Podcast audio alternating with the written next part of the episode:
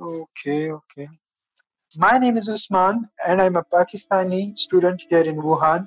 And uh, I came here for my postdoc studies for the session 2019 to session 2023. And here is my dispatch.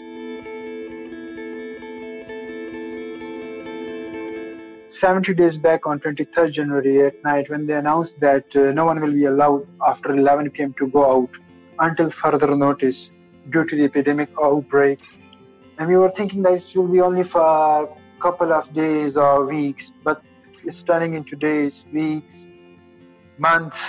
Now it's been more than 70 days.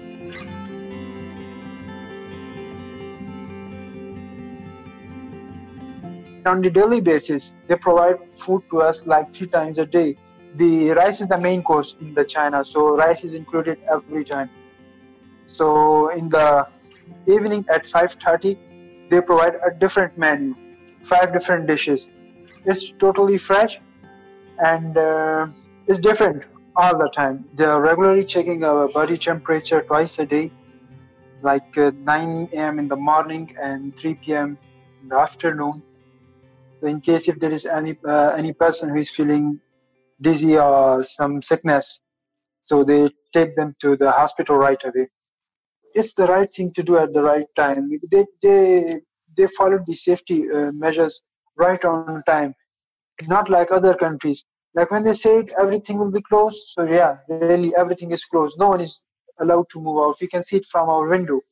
No one, no one means no one. No one is allowed to go out except police. So in the beginning, I was thinking, yeah, it sucks, man. They're keeping us within the dome. It's not good even the other uh, other people from different countries they are saying the same thing that yes china is the dictatorship's not good thing.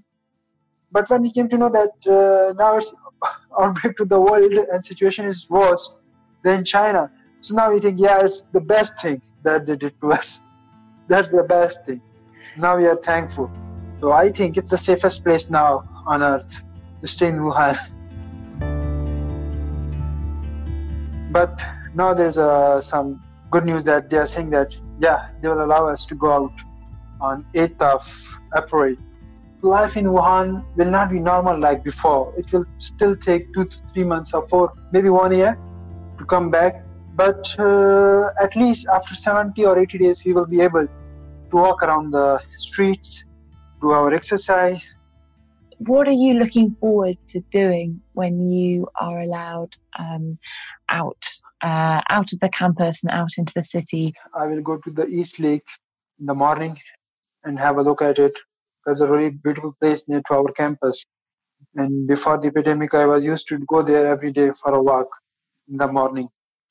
And secondly, my priority is to meet my professors with uh, professors with whom I took online classes, but I, I haven't even met them personally. So I want to meet them, meet with them. And what, what would your message be to the rest of the world? Just just finally, what would you the rest of the world is now grappling with coronavirus. We are trying to get it under control. Uh, follow you the rules follow the rules given by the government. Stay at your home, don't go outside. There's no need to go outside, man. If you are still trying to go outside, it will take years to come over this disease. We, you need to break this chain.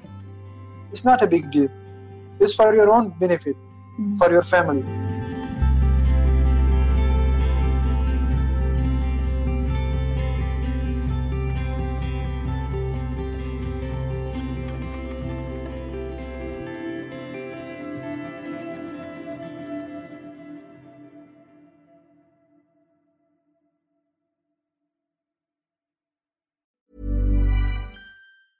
Even when we're on a budget, we still deserve nice things.